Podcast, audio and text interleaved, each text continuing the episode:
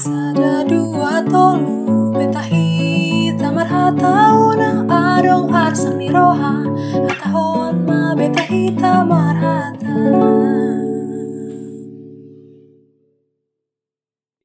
Nah, jadi teman-teman kita udah bicara tentang seputar USU ITB dari masa ke masa ya. Ter- Terutama di masa eh, masa Bang Renaldo ini baru USU ITB. Nah, selanjutnya kita masuk ke topik selanjutnya nih teman-teman, yaitu tips dan trik membangun karir. Oke. Di mana Aduh. ya kan yang seperti kita ketahui ya, Bang, abang kita ini Bang Renaldo Saragi ini sekarang lagi kerja di Jepang ini sebagai Ya. metal formwork eh, designer design engineer di KMF Company Limited. Nah, Siapa yang nggak mau kerja di Jepang kan? Ya, aku pun Hmm. mau, kan? Makanya kita gali informasi ini, teman-teman. untuk- kita gali informasi dari Bang Renaldo, gimana sih dia bisa sampai di titik sekarang ini. Tapi kita sebelum itu, nah lanjut deh. Mungkin kita dari yang dasar-dasar lagi mungkin Bang. Boleh, boleh, Bang. Silakan aku tanya apa pun siap. Oke, sip. Makasih, Bang. Oke. Yang pertama eh, pengen nanya nih Bang. Apa sih yang membuat Abang pengen masuk ya dan memilih jurusan teknik mesin gitu? Sedangkan di FTMD kan ada tiga jurusan. Apa yang membuat Abang pengen masuk teknik mesin? Tunggu lah, sebelum itu dulu ya. Kenapa aku milih TMD itu dulu ya? Oh iya, mungkin itu lebih mendasar lagi Bang. Aku nggak ngerti ya, Bang. Aku gimana? Mungkin kawan-kawan mungkin tahu ya. Kalau aku tuh memang bagus atau nggak bagus nggak tahu. Memang mengalir, Pak. Jujur aja. Di bawah ini mengalir. Kau tahu dulu apa pilihan pertama aku dulu di SPPTN? F kan, Bang? FK nih. Bayangin kan. Pilihan pertama itu F. Pilihan pertama itu FK. Pilihan kedua itu FTMD. Dan FK. Memang nggak masuk akal sih. FKUI sih. I- i- Mission Impossible lah istilahnya. FKUI ya. Baru yang kedua aku FTMD. Dan tiga aku FK lagi, Pak. FKU sudah gue bikin. Lebih rendah gitu. Sekarang kan dibandingkan FTMD, TB dibandingkan FKUI. Oh, bayangkan lu. Aku dulu waktu SMA memang suka sama fisika matematika istilahnya di daerah suka gitu dari tingkat satu lah gitu. kelas satu SMA kan suka baru waktu kelas tiga aku ketemu sama guru biologi lah yang guru biologi dan juga tanteku ada yang mama itu dokter baru banyak ngobrol asik ternyata di dokter gitu kan dari omongan mereka tapi setelah tahu aku gimana dokter itu beruntung lah mau masuk dokter. Puji Tuhan, sumpah, syukur aku gak masuk dokter. Sakit kali nggak jadi dokter, capek. Jadi lebih capek daripada teknik. Apalagi masa-masa pandemi ini, Bang ya. Nakes-nakes ini susah ya. Juga cuy. Juga. Aku dulu, oh, ini. ada mama aku dulu tanteku. Tanteku dulu dia di tinggalnya di Bandung. Tinggalnya di Bandung juga. Jadi memang ya agak ya sering aku temukan sama tanteku. Jadi tahu aku dulu. Dia tuh masa-masa masih mau ngambil spesialis cuy. Jadi tahu aku dulu gimana sedihnya lah istilahnya sakitnya. Jadi dokter ini memang selalu lah untuk dokter-dokter yang ada di Indonesia terutama yang ngambil-ngambil apalagi nggak cuma dokter umum gitu spesialis gitu apalagi tante aku dulu ya istilah kita dari sana nggak dong kita cuy nanti dulu kan dari istilah beasiswa jadi tahu lah gimana caranya harus jaga malam kan gaji uang kuliah kan istilah istilahnya pengabdian dan segala macam. Jadi memang ngeri banget itu alasan kenapa? aku ke teknik FTMD kalau utama FTMD kan karena masih fakultas sekarang pertama jadi memang itu dari SMA memang nggak ada minat ke sana. Baru dulu dari FTMD dibagi kan ada kalau di FTMD itu ada tiga jurusan. Ada mesin aero sama Material. material. Material. Nah saya dari awal aku masuk FTMD apa ya mesin sebenarnya nggak tahu dulu aku apa jujur aku dari kampung itu nggak tahu dulu apa aero nggak tahu sih. Nggak tahu apa material gitu kan. Nah itu ternyata aku masuk itu masih ada di dibagi jurusan. Itu aku nggak tahu jujur. Ah, mungkin sekarang juga masih sekencang itu kan.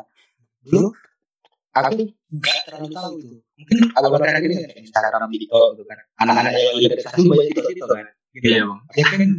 Dia boleh tahu kan itu kan sempat booming kan. Jadi aku nggak tahu sih.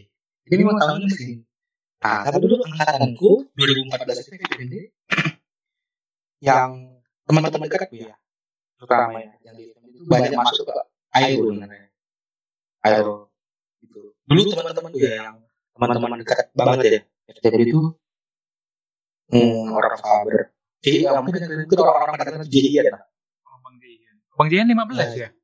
empat Oh, iya. belas JI apa apa mejeropoli kan Iya.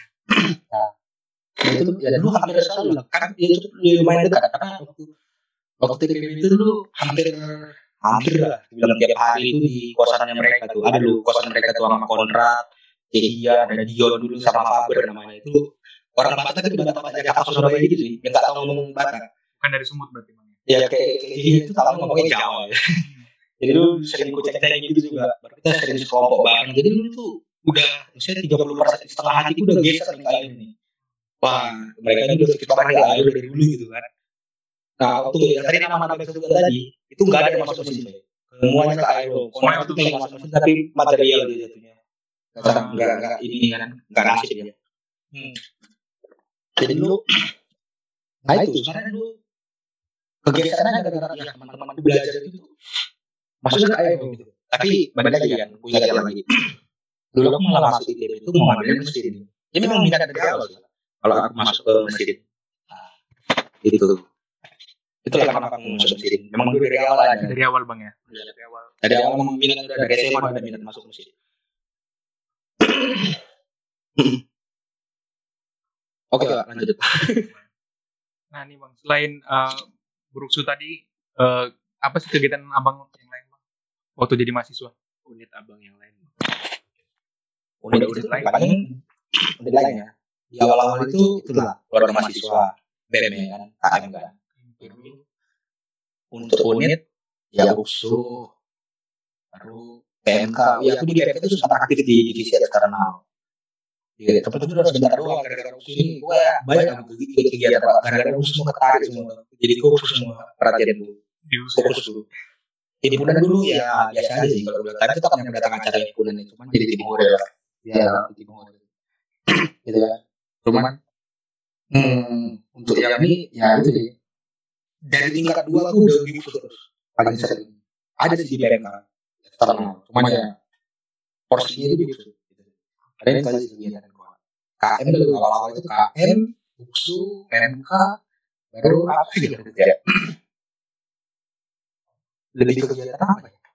Itu sih kadang himpunan. Nah, baru aku banyak divisi dulu, Pak. di KM pun itu banyak juga ngambil yang walaupun cuma destek kan ada lagi kan di bawah divisinya ngambilnya yang eksternal juga. Jadi banyak memang ketemu sama orang-orang luar juga. Kenapa ya? Karena memang pengen nggak pengen cuma di dalam aja sebenarnya kita loh orang-orang dari kampung ini kayak pengen tahu dunia luar itu gimana. Gitu sih. Di UKS pun kalau awal-awal sekarang belum aku sih waktu magang ya bang ya? waktu magang ya. Dulu. Sekarang dulu siapa ya bang Iri apa bang Rata dulu bang angkatan dua belas BPD kan kalau sama aku. pada pertama kali itu maksudnya sekarang dulu juga. Waktu magang milihnya sekarang. Itu sih. Betul-betul udah jadi hantu sekre lah ya bang ya? ya Hmm, di langsung langsung sekre sih. Gimana ya nggak bisa dibilang hantu karena jam peraturan jam sepuluh itu kan. Oh, udah udah mulai sekarang pulang. Ya, di luar dari itu saya selalu hampir selalu fokus aku Iya. Mungkin mau nanya nih bang, waktu abang semasa menjadi mahasiswa tuh dan berada di jurusan teknik mesin, cita-cita abang pengen jadi apa sih tuh? Saya pengen kerja di mana mungkin? Hmm, mungkin kalau itu kan apa tuh formalitas sih kalau misalnya cita-cita gimana? Cita anak SMA anak itu baru masuk ya pengen bangun bangsa gitu gitu ya kan. Di di dihantam kenyataan gitu ya waktu masuk. Ya kan tapi sekarang gitu. kalau waktu di sini tuh memang dari awal mikirnya jenjangnya bakalan hmm, kerja sih Mak. maksudnya ke arah bidang teknik lah istilahnya. Dulu saya juga sesuai dengan profesi jurusan. Dan yang memang itu juga kan yang dilakukan sekarang juga sesuai sama jurusan itu gitu. jadi ya itu banyak. Memang bayangannya udah ke sana memang lanjut dulu kerja mungkin mungkin kalau ada kesempatan untuk studi lanjutan mungkin ya ada ada niat lah istilahnya nggak tahu apakah bikin mesin apa di luar mesin nggak tahu juga tapi ada untuk niatan ada itulah untuk di bidang profesi Nah, ya pak Siap, bang. Makasih bang. Nah, kemudian ini bang, eh, kan abang sekarang kerja di Jepang nih bang, di KMF Company Limited ini bang. Eh, Iya. Bisa nggak bang abang ceritakan bang, gimana cara bang da- bisa dapat kerja gitu bang? kerjanya ya oke oke Cerita sampai ke titik ini sekarang. Iya. ini pak ini lalu aku for your information lah ya. Apa tuh bang? Jadi, IP ku nggak tiga. aku lulus itu lulus itu IP ku 2,90 literally bulat aja kan. Terus 2,8 berarti 2,8 sih sebenarnya. 2,90 lah istilahnya jadi dengan IP segitu tuh awalnya nih awalnya. Pesimis. Aku muncul rasa pesimis untuk kerja di Indonesia. Kenapa mungkin kita juga tahu angkatan kita itu pendaftaran tingkat akhir kan? Dan 2018 tahun depan akan lulus kan harusnya. Nah banyak udah mungkin udah, udah mulai kan minta IP kan? Iya minta minimum minta kualifikasi. Nah gitu. Jadi aku melihat wah udah tercoret memang kualitas tapi sebenarnya tapi sebenarnya itu kayak cuman apa ya istilahnya? Cuman tes ini tes ini kecil doang lah istilahnya. Sebenarnya kan nggak terlalu sebenarnya. nggak seperti itu juga nggak seperti itu banget sebenarnya kan. Kenyataannya kan nggak juga ada juga. yang teman-teman kita yang di bawah yang tidak ikut. Sebenarnya nggak memenuhi requirement itu tapi ternyata punya kemampuan yang oke gitu. untuk kerja tetap diterima. cuma waktu itu aku mikir gini. Nah kayak gitu ya aku tuh selalu mikir itu memang out of the box.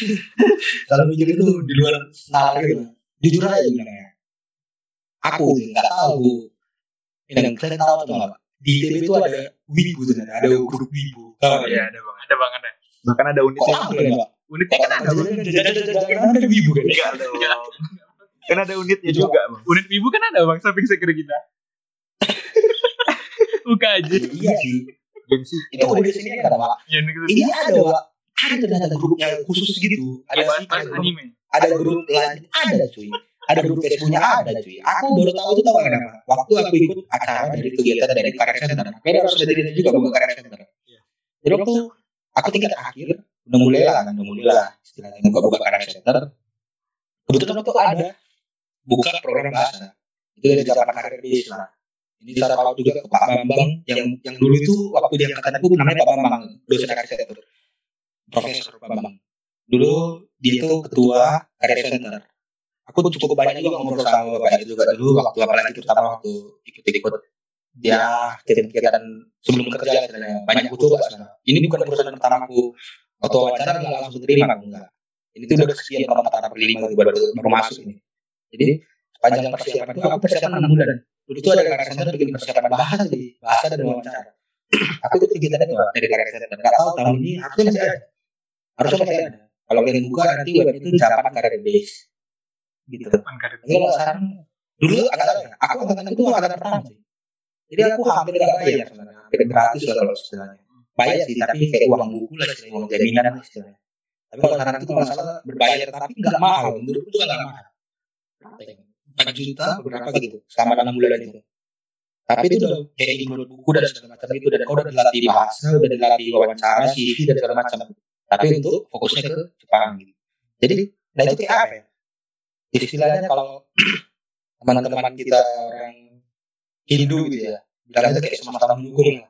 Vakum ya. Istilahnya kayak wah aku nih kalau di Indonesia nih kayaknya nggak mungkin bisa nih gitu istilahnya kan. Baru walaupun sebenarnya itu nggak benar juga tanda wah tapi itu masukku dari ya kelihatannya nggak bisa gitu dengan IPK sekarang. Baru kebetulan nih balik lagi kan sama dulu karya center buka tuh pelatihan bahasa Jepang jujur aku nggak tahu nggak aku nggak nggak suka sama Jepang Jepang itu nggak suka aja tuh dan itu jujur aku bilang itu cukup sulit untuk belajar bahasa Jepang. Aku awal-awal itu namanya apalagi dia punya kosak apa ya punya cara baca itu ada tiga ada tiga huruf gitu lah. Ada kanji ada ada hiragana katakana gitu jadi awal-awal itu kayak belajar hiragana katakana gitu lah. Itu kayak huruf itu kayak A B C D sampai Z gitu.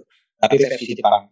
Itu ada banyak ada 46 hiragana 46 katakana ada 92 nah itu tuh kalau dipaksa dalam seminggu tuh harus bisa jadi dua dan bisa ternyata serius dan bisa ternyata kan menulis dan segala itu kan.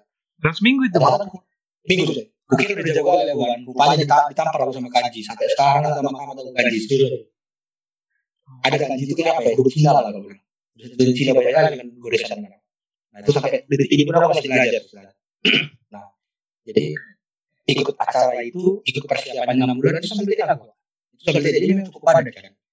Itu aku tiap hari Senin sampai Jumat tiap hari Itu tiap hari Senin sampai Jumat. Senin sampai Jumat ikut kegiatan itu di luar latihan juga. Jadi kalau pas lagi ada bimbingan atau apa ya cabut gitu. Nggak ikut kegiatannya. Tapi ntar kan ikut yang kelas. Kelas itu ada kelas malamnya juga. Nanti masuknya tambah lagi kelas malam. Jadi paling kan gitu simpelnya untuk teman-teman yang tertarik nih ke Jepang untuk yang tertarik di Jepang bisa lihat webnya Jepang Career Days kayak gitu Instagram juga ada.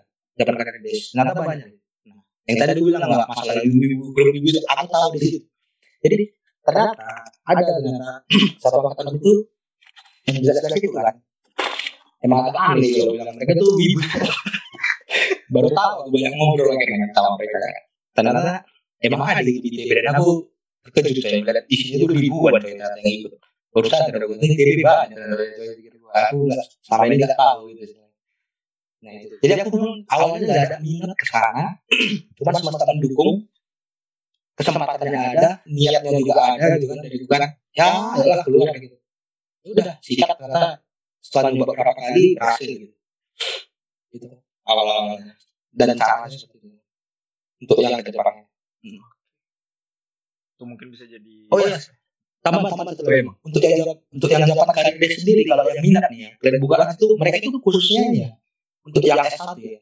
Maksudnya, sorry, untuk yang pokoknya yang bukan anak SMA jadi dia memang nanti kalau kalian ke Jepang itu dapat visa itu visa yang bisa diperbarui terus.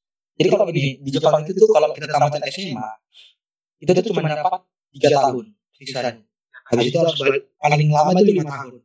ketika Gino namanya. Itu kita harus balik lagi ke Indonesia baru tetap balik lagi ke Jepang ngurus visa gitu. Jadi kayak harus perbaruinya itu kayak gitu caranya. Nah kalau aku ini kemarin aku awal-awal dapetnya satu tahun tapi bisa diperbarui di sini. Selama kita mau di sini bisa diperbarui. Karena dapetnya tiga tahun. Nanti setelah tiga tahun jadi lima tahun. Dan lima tahun lima tahun lima tahun terus gitu. kecuali kita ngurus permanen residensi itu aja. Simpelnya di Jepang itu karena di sini lagi kekurangan orang kekurangan orang dan butuh tetap engineer ya. Nah itu itu tetap cerdas ya. Kita itu kita itu dibandingkan orang-orang sini ya ibaratnya kita itu apa ya? Emas lah istilahnya. Jadi kita tuh value kita itu ada di bidang teknik. Jadi itu yang tertarik bisa coba. Jangan takut sih ya jangan takut. Aku yang kalau bilang IP ku di bawah tiga aja bisa masuk gitu. Kan apalagi kalian yang mungkin IP di atas tiga. Cuman paling yang harus disiapkan itu mental karena di sini ya kerjanya ya mungkin kalian tahu juga gimana orang Jepang kerja gitu kan ya. Pagi sampai malam. Pak jujur ya. Ini sih gini ya mungkin agak aneh gitu yang menarik gitu Pak. jadi orang Jepang itu eh aku dulu gak percaya ada kata-kata lagi ini kita disuruh libur minggu lalu aku lakukan itu. Jadi dipaksa cuti serius. jadi udah udah kerja itu banyak. Aku pertama kali sebelum kerja di Jepang aku menertawakan itu serius nih kenapa aku gitu? Ih orang di Indonesia aku kalau misalnya ada hari kejepit gitu kan hari kejepit misalnya eh, satu minggu Jumat satu minggu libur gitu kan Seninnya masuk tapi Selasa ada libur gitu pasti kalian di Indonesia ngambil cuti kan Seninnya akhirnya nggak semua cuma rata-rata lah. Dalam mobil itu udah bahasa gitu kan. Tanggung soalnya kan makanya. di Jepang kayak gitu coy. Orang itu malah apa istilahnya kayak kenapa sih libur gitu kayak ada Selasa ganggu aja Kayak gitu coy. Serius jadi kita dipaksa tuh libur akhirnya yang kayak libur gak, gak, gak boleh masuk kerja hari ini gitu serius dan itu kurasakan. Akhirnya kami libur gitu. Abang gini itu nggak tahu gitu kurasakan maksudnya abang Iya. gini sampai ke bawah gitu jadi kayak dalam mindset abang juga ah kenapa kok ada libur sih? Kayak gitu juga. Atau tetap ke bawah mindset orang Indonesia? Nih? awalnya masih ke bawah mahasiswa Indonesia kan cuman aku udah dua tahun di sini jadi mau nggak mau harus ngikutin juga kan cara main di sini tuh. Kalau nggak kan ya balik lagi kan kita di mana bisa setelah itu kan kalau kita nggak ngikutin cara main mereka kan kita bakalan jadi outlier bakalan jadi ya, itu salah satu syarat bahwa kalau kalian di mana pun berada di jalan kebiasaan tuh anak orang orang dari Sumatera Utara itu ada punya sifat berapa sih so jangan lah pasti itu kan jangan lah bawa sifat-sifat gitu. Kita harus di mana kita berada itu. Ya harus ikut ya kan maksudnya nggak buruk kan? Toh kerja dapat diri juga kan untuk kau juga kau jadi rajin gitu. Bukan hal yang buruk gitu kan. Ya cara mainnya seperti ya ikutin gitu. Ntar cocok nggak cocoknya review setelah berapa lama nggak cocok cabut gitu kan. Kayaknya gitu gitu sih kalau caranya tadi gitu. Masuk untuk aku ya cara gitu sebenarnya ada beberapa cara juga lagi yang lain. ada banyak wah, ternyata yang kayak agen-agen atau job fair software yang ke Jepang tuh banyak. Untuk yang Jepang nih ya yang Indonesia aku belum pernah sebenarnya kerja di Indonesia jadi nggak tahu. Joko pertama aku langsung ke Jepang. Hmm. tuh Wak, sedikit aja gambarannya. Mantap bang. Mungkin eh, mau nanya ini sedikit. Kan abang ini Oke. eh, eh, sempat apa namanya sempat aktif di UKSU ITB lah istilahnya. Ya, Ada nggak sih poin-poin yang abang dapat atau pengalaman abang soal beruksu itu yang sangat berguna dan membantu abang dalam meniti karir atau menjalani dunia kerja sekarang ini? ada Pak. bahkan eh, bahkan aku sebelum ke Jepang aku sempat ragu aku tuh sempat ragu ke Jepang bisa nggak aku di Jepang ya? Di- gini ya untuk yang pendengar podcast ini ya dan harus tahu sedikit tentang aku itu ya, mager. Ag- agak malas jujur aja. gimana ya aku bilang ya mungkin lebih senang hidupnya happy gitu istilahnya kayak ternyata kan nggak bisa gitu juga kan selalunya kan. Lalu aku bahkan ini ini masih lagi wawancara nih belum keterima maksudnya. Dan waktu aku baru lulus sih baru lulus dari teknik mesin baru aja sidang aku minggu depan itu pergi aku ke Bali pergi ke Bali naik mobil. awalnya naik motor sih. Awalnya gue naik motor. ya jadi di Banjarnegara itu ada namanya Bang Juan Nabi Tugulu dia usul 2011 DPR dulu nah dulu dia ke KPN di sana. Naik motor aku kan datang deh kau gila kau naik motor ke Bali katanya kan. Kasih aku mobil apa ya Kalau emang itu Bang. gitu. Apa ya aja jadi kasih pinjam aku mobil ke Bali. Apa dan ke Bali? Itu sebenarnya aku lagi kontemplasi bahasanya bahasa kerennya kontemplasi cocok sama aku saya yang gila ya aku ke sana nanti pikir kayak gitu kan.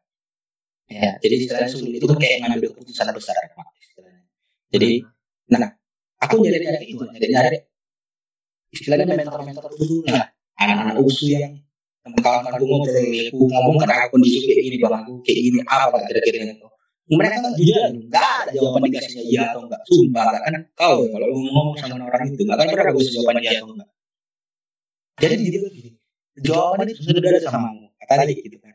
Tapi ibaratnya kau nggak tahu itu ada jawaban samamu jadi mereka dengan cara ngomong kayak gitu kita dibantu menemukan jawaban itu. Sebenarnya ada jawaban dalam diri kita.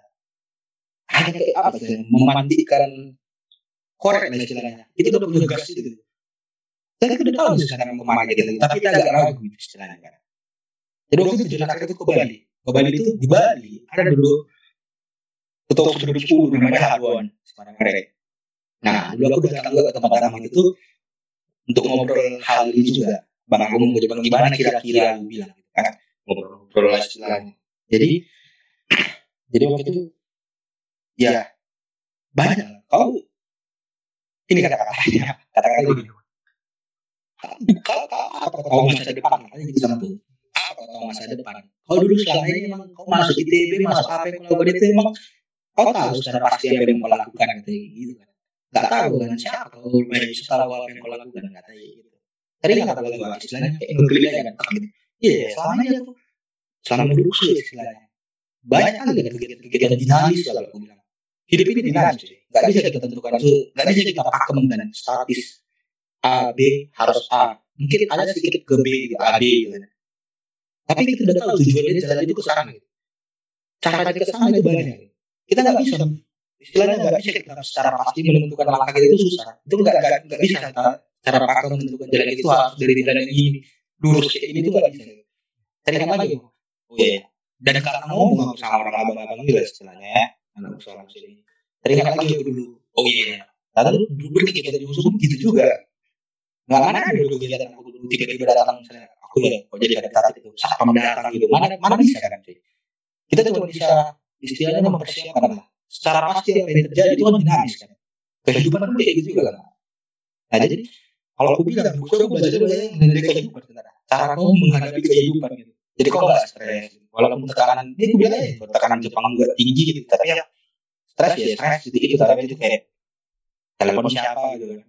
Masih masih mau aku telepon sama angkatan angkatan ini juga lah. Angkatan angkatan di bawah kalian pun angkatan di bawah pun masih sering telepon gitu nggak lama juga itu juga satu. Itu jangan karena udah mentor itu udah angkatan atas itu malu gitu ada angkatan bawah jangan. Aku tuh sering tanya itu mungkin dengan proses ini saya bisa posisi semua orang.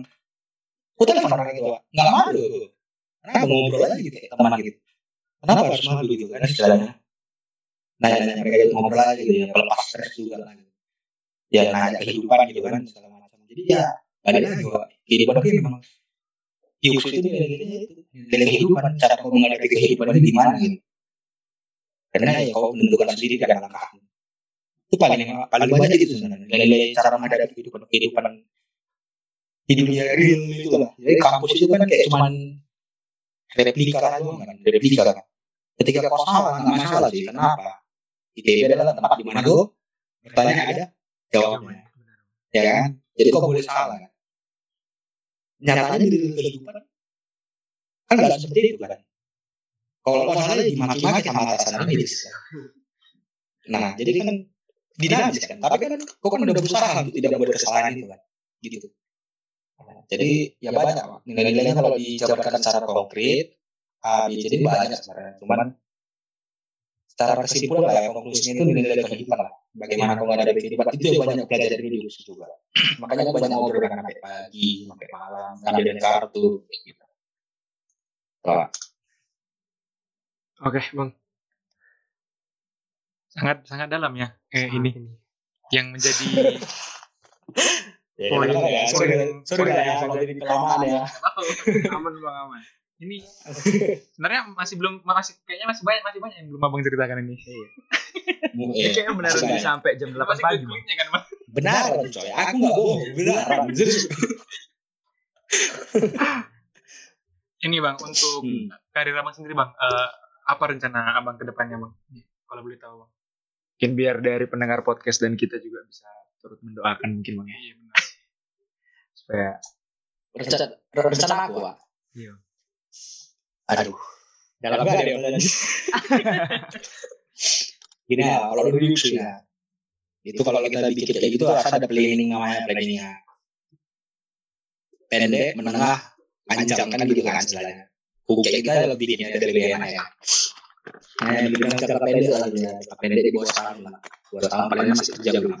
Masih kerja baru ya? Mungkin ya mungkin nih mungkin. aku karena ada niatan untuk lanjut S2 di Jepang juga menarik gitu. S2 aku mau coba coba coba nyari aku coba lagi nyari kerjaan di di bidang lain lah selain aku sekarang di bidang konstruksi. nah mungkin di bidang lain mungkin bisa ada kesempatan. aku coba. Coba cari gitu. Dalam waktu dekat gitu. Ya kalau dibilang orang Jepang loyalis ya Jepang itu agak loyal. jadi loyal agak loyal.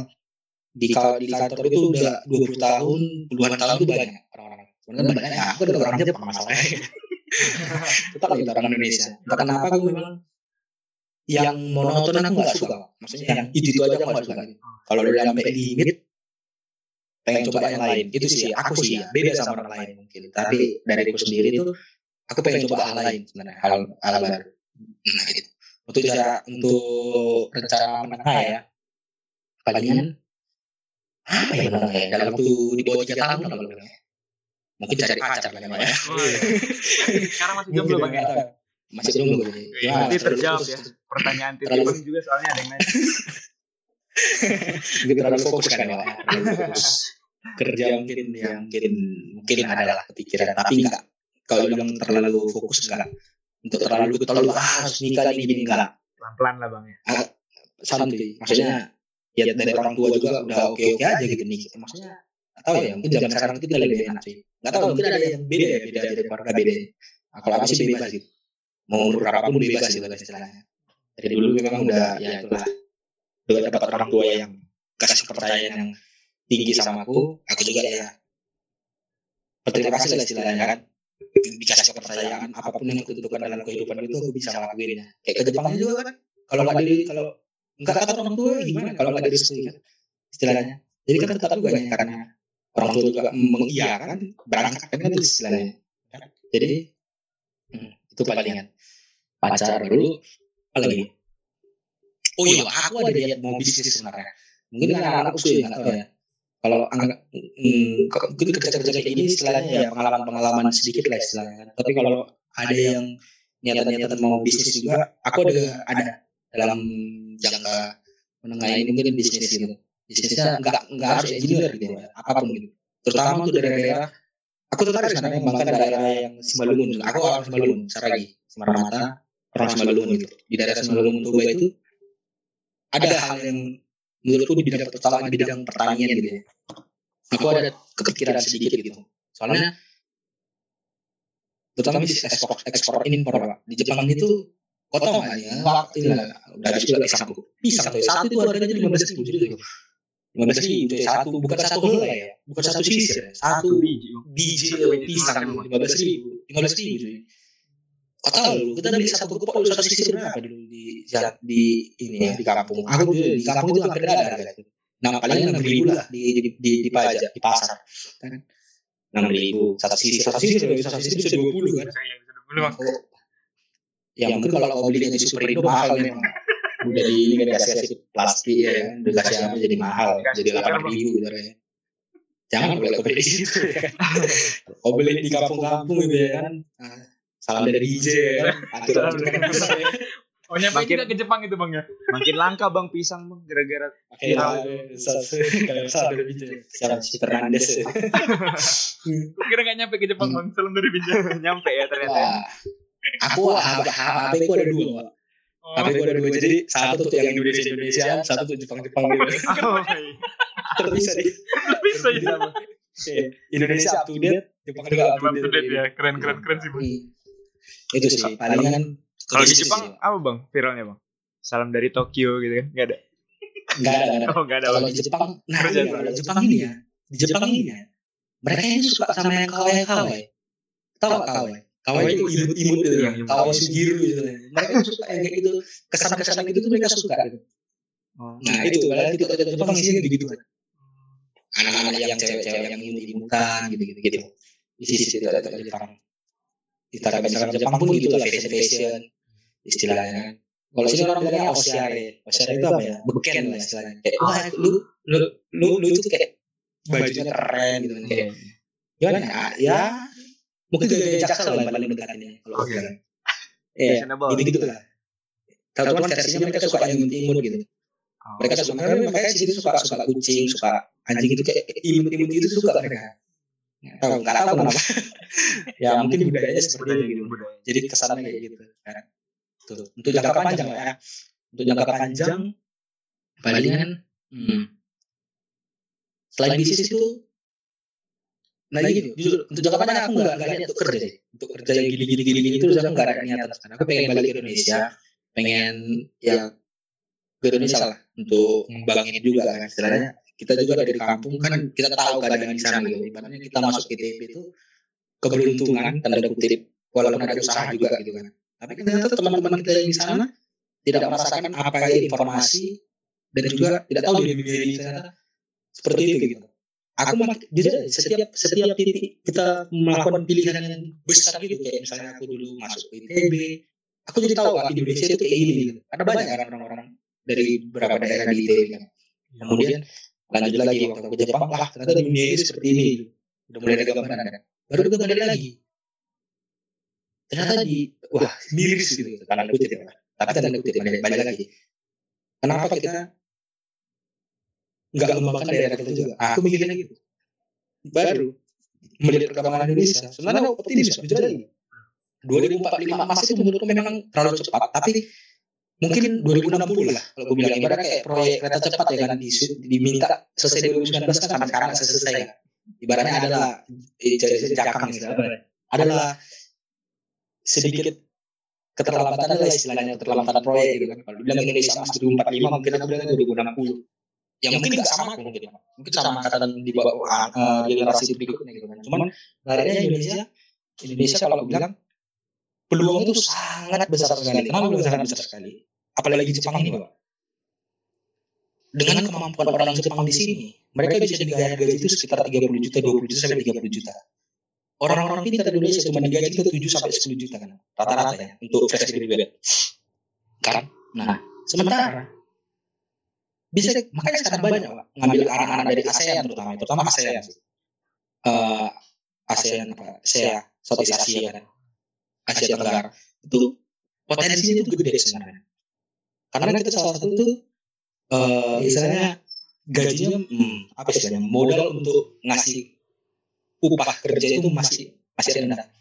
Makanya sekarang kalau mungkin ada anak ITB nih yang niat bikin kayak di bidang engineer kayak mungkin sudah dari 2016 sudah ngelakuin itu mereka bikin kayak kantor konsultan sendiri karena nggak bisa internetin proyek cari-carinya itu tapi jangan cari di Indonesia cuy cari itu ke Malaysia ke Jepang karena ini misalnya ada modal X untuk bikin X itu modalnya itu misalnya 100 gitu kan. Di Indonesia bisa jadi 50 doang. Benda ini dengan kualitas yang sama selesai. Artinya cuy, kita dari ITB juga kita dari ITB itu kualitasnya ada gitu. Nah, jadi kalau misalnya kita bisa memanfaatkan sendiri kenapa enggak? Kan? Enggak harus engineering tapi, enggak harus engineer tapi. Tapi ya, aku mikirnya itu 2000, aku optimis, optimis 2060 itu Indonesia emas.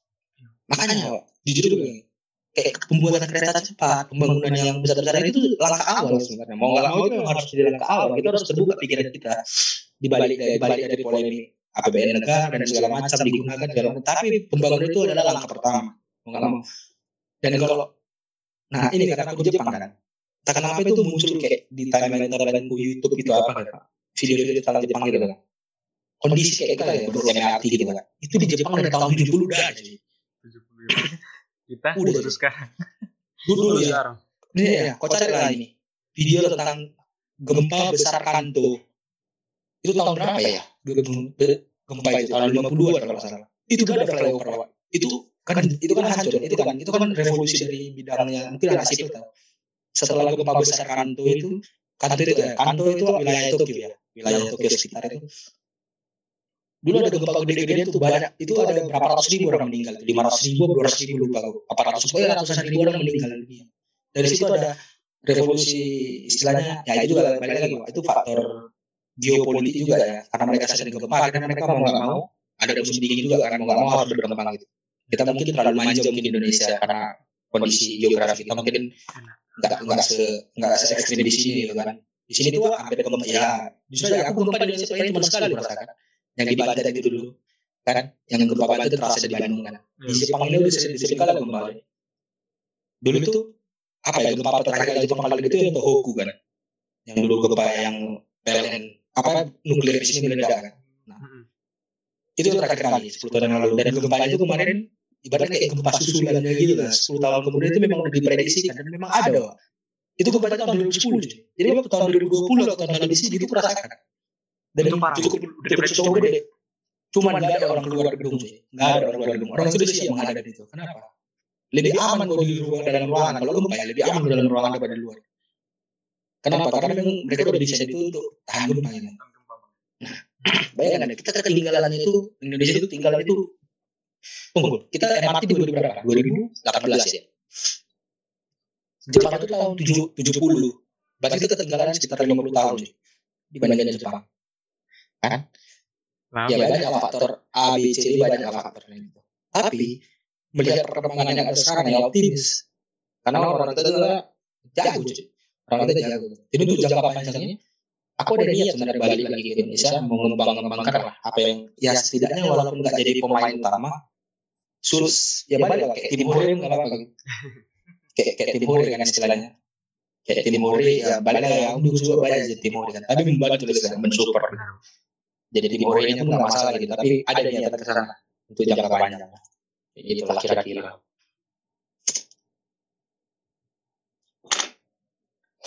itulah. Oke. sorry panjang-panjangan Pak. Nggak apa-apa, Bang. Makasih banyak mau udah cerita banyak ini. aku aku kalau diajak ngomong kayak gitu ya, bisa panjang nggak deh ngomong serius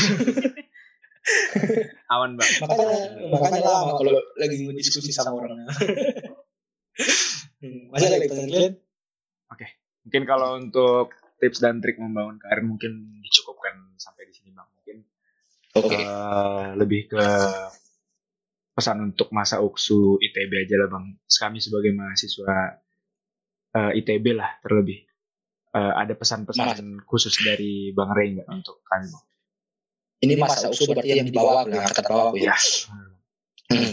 untuk angkatan bawahku ya pesannya ya. gini pak kalian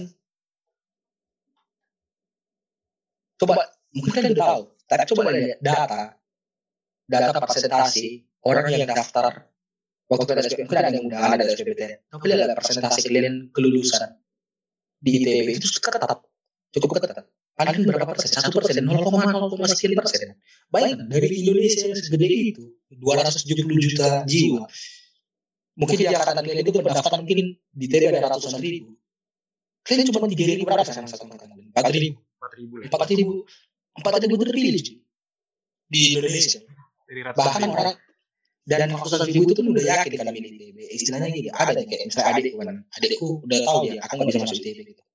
Ya aku bilang ya kau lakukan apa yang terbaik sama aku bilang. Akhirnya dia milih apa? Akhirnya dia milih yang di ya di universitas lain gitu. Universitas negeri lain. Nah artinya itu pun udah terseleksi kan. Jadi yang mendaftar ke ITB pun orang itu pun udah yakin udah optimis aku bisa kok kayak kira-kira masuk ITB gitu.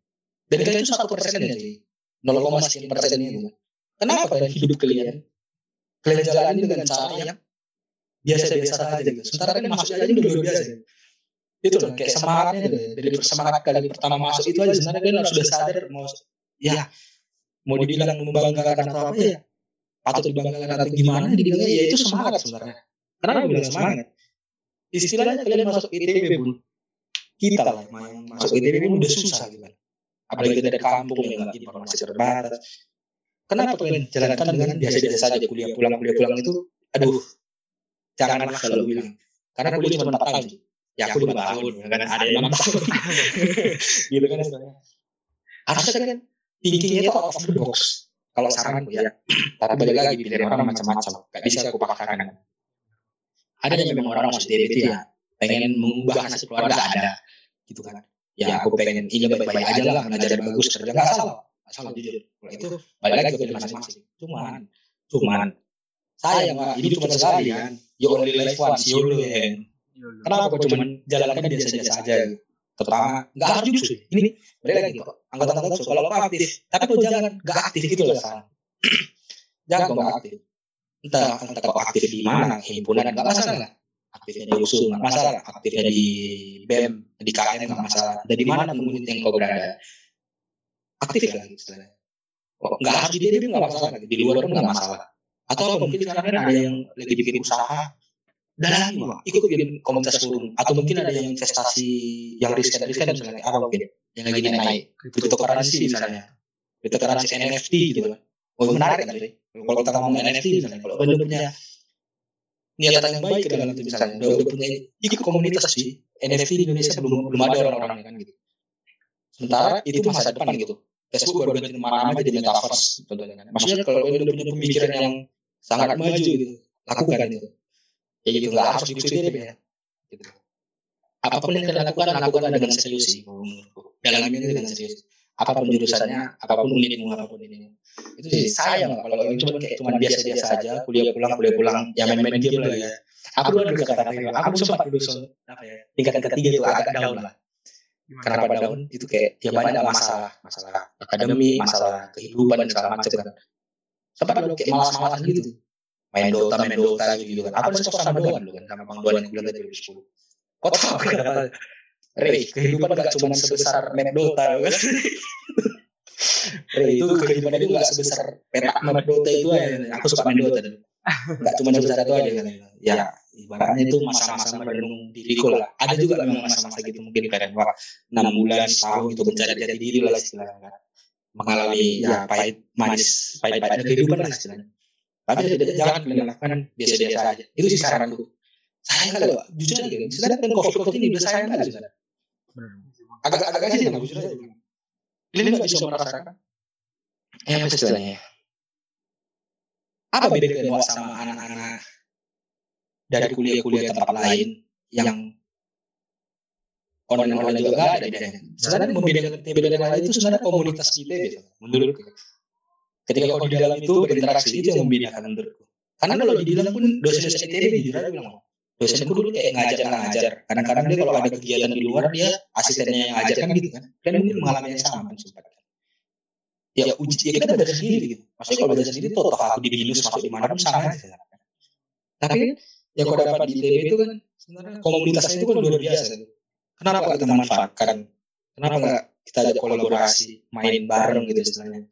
Ya awalnya mungkin happy happy gitu kan, tapi kan dari situ nanti terpercik gitu. Apa yang kita lakukan ke depannya, gimana kehidupan? Karena kita itu orang-orang terpilih cuy. Kita yang bilang. Skis, kalau kemarin berapa persen yang masuk ke ITB kan? Kenapa kan jalan kehidupan dengan biasa itu lah. Kalau ada kan yang masih mau pikir-pikir terlalu apatis ya itu ada kata-kata dariku kalian pikirkan itu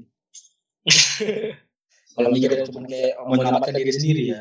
Apa kalau khusus indeks indeks khusus buntu cuma di tengah-tengah kalau PPAB itu ya itu paling kunci di tengah-tengah dia diam-diam nggak itu paling ku cari tuh orang-orang itu dulu ya. Sampai dia paling apatis ini tengah-tengah ini masuk ke tengah itu masuk ke tengah itu aku mencari orang-orang kayak gitu pertama. Cari aman. Sayang soalnya. Yang cari cari aman itu ya ada sih memang butuh cari aman ya tapi ya jangan terlalu jangan over. Manfaat kalau saya yang kalau masuk di ITB cuy gokil soalnya kalau kau cuma biasa-biasa aja udah udah udah tadi skip plan ini dua tahun gara-gara covid juga lah ya saya lah itu aja Pak, pesan dari Pak. selaku jadi alumni Unsus. aku belum jujur aku belum apa apa masih angkatan-angkatan yang 2003 mungkin kalian untuk podcast berikutnya lebih lebih berdaging mungkin isinya ya. Karena mereka udah mungkin udah sukses lah istilahnya. Aku masih ODW kan masih OTW kan aku melakukan. Ah, belum ada lah istilah nama aku yang aku udah buat ABC belum ada gitu walaupun udah punya rencana gitu kan. Cuman mungkin kalau yang cari udah jadinya mungkin banyak. Angkatan usul yang udah jadi angkatan 2003 2004 92 banyak sebenarnya. Kalau kalian mungkin pengen tahu ya. Tapi kalau kalian tahu ada satu kesamaan dari antara orang-orang itu semua. Mereka itu nggak suka hal yang biasa-biasa aja. Siap. Berarti sesuai dengan pesan yang abang sampaikan tadi loh bang ya? Ya. Jadi orang yang biasa-biasa aja. Itu sih Pak. oke. Iya. Nah itu teman-teman udah panjang lebar tadi abang kita bang Renaldo, bang Renaldo menjelaskan cerita pengalaman dia, eh, pemikiran abang ini tentang eh, tips dan trik membangun karir dan juga eh, seputar usul ITB juga tentunya. Nah, eh, tapi ini bang ya karena memang kita ter- keterbatasan waktu juga bang, jadi mungkin Iya. inilah eh, akhir dari pembicaraan kita ini. Jadi kami dari eh, dari USU ITB sendiri mengucapkan terima kasih udah mau lah jauh-jauh udah abang kita dari Jepang kan udah mau ikut Ah, cuma di cuma cuma sebatas ya. Sini, ke sini, cuma sebatas zoomnya Pak. sama-sama terima kasih terima kasih juga udah undang menjadi pembicara di acara podcast khusus semoga lah yang mendengar ini lumayan ya, dapat ya semoga ada juga ya Siap, ya siap, ya. Siap, siap, kalau siap. bisa kalau bisa sampai kata-kata juga dengar gitu Siap, Bang. Siap, siap. Setidaknya kan kudu kan ada ada rencana bisnis itu kan tadi hubungi aku kan. Oke, boleh, boleh, boleh, boleh. salam ya bang buat abang-abang mungkin yang dengar gitu kan siapa tahu gitu kan. Atau mungkin angkatan bawah juga ada yang mau tuh boleh gitu kan Siap, siap. aku aku open open aja usis itu menarik sebenarnya. Jepang ini terlalu ini terlalu biasa-biasa aja gitu. aku nggak suka biasa-biasa itu masalah Siap, Bang. aku dua tahun ini mau nonton di Bandung dulu makanya itu sih palingan. Itulah thank you ada jadi ini jadi narasumber ada juga isi waktu akhir pekan istilahnya Sorry juga, Pak, juga. kalau misalkan mengganggu akhir pekannya, Bang. Siapa tahu. enggak enggak Lagi enggak enggak santai-santai. santuy santuy paling kalau kalian aja pernah pilih podcast podcast sama orang lain video call maksudnya video call Iya, siap, siap, siap. cuman cuman nggak direkam ya kan Oke. Ada kalau ini kan mungkin ada yang dengar gitu kan nggak masalah aman aman jadi mungkin untuk teman-teman yang pengen kenal lagi sama bang Renaldo bisa inilah ya bisa kepoin Instagramnya bang ini. Di mana di Hmm, boleh boleh bang ya. Di Renaldo ini. Instagram saya lagi sama sesuai nama aku. Sesuai nama kan bang? Hmm. Mungkin kalau mungkin ada yang mau kepoin dan nanya-nanya mungkin boleh langsung DM mungkin Bang ya. boleh kali. kalau ada yang nanya terutama tentang kalau mau kerja dan niatan ke Jepang itu boleh. Boleh mau diskusi gimana macam boleh. Langsung aja tanya Hmm, atau nggak di LinkedIn juga mau pesan gitu boleh. Di mana apa? Yang aku main juga ke sosial media boleh juga. Iya. Pasti aku jawab pasti aku jawab. Siap Bang. Udah. Baik, Bang. hmm. Eh, cukup sekian podcast kali ini untuk eh, pendengar podcast Marata ini. Kami ucapkan terima kasih dan sampai jumpa. Yuk sampai jumpa 우승 대회! 우승 대회! 우승 대회!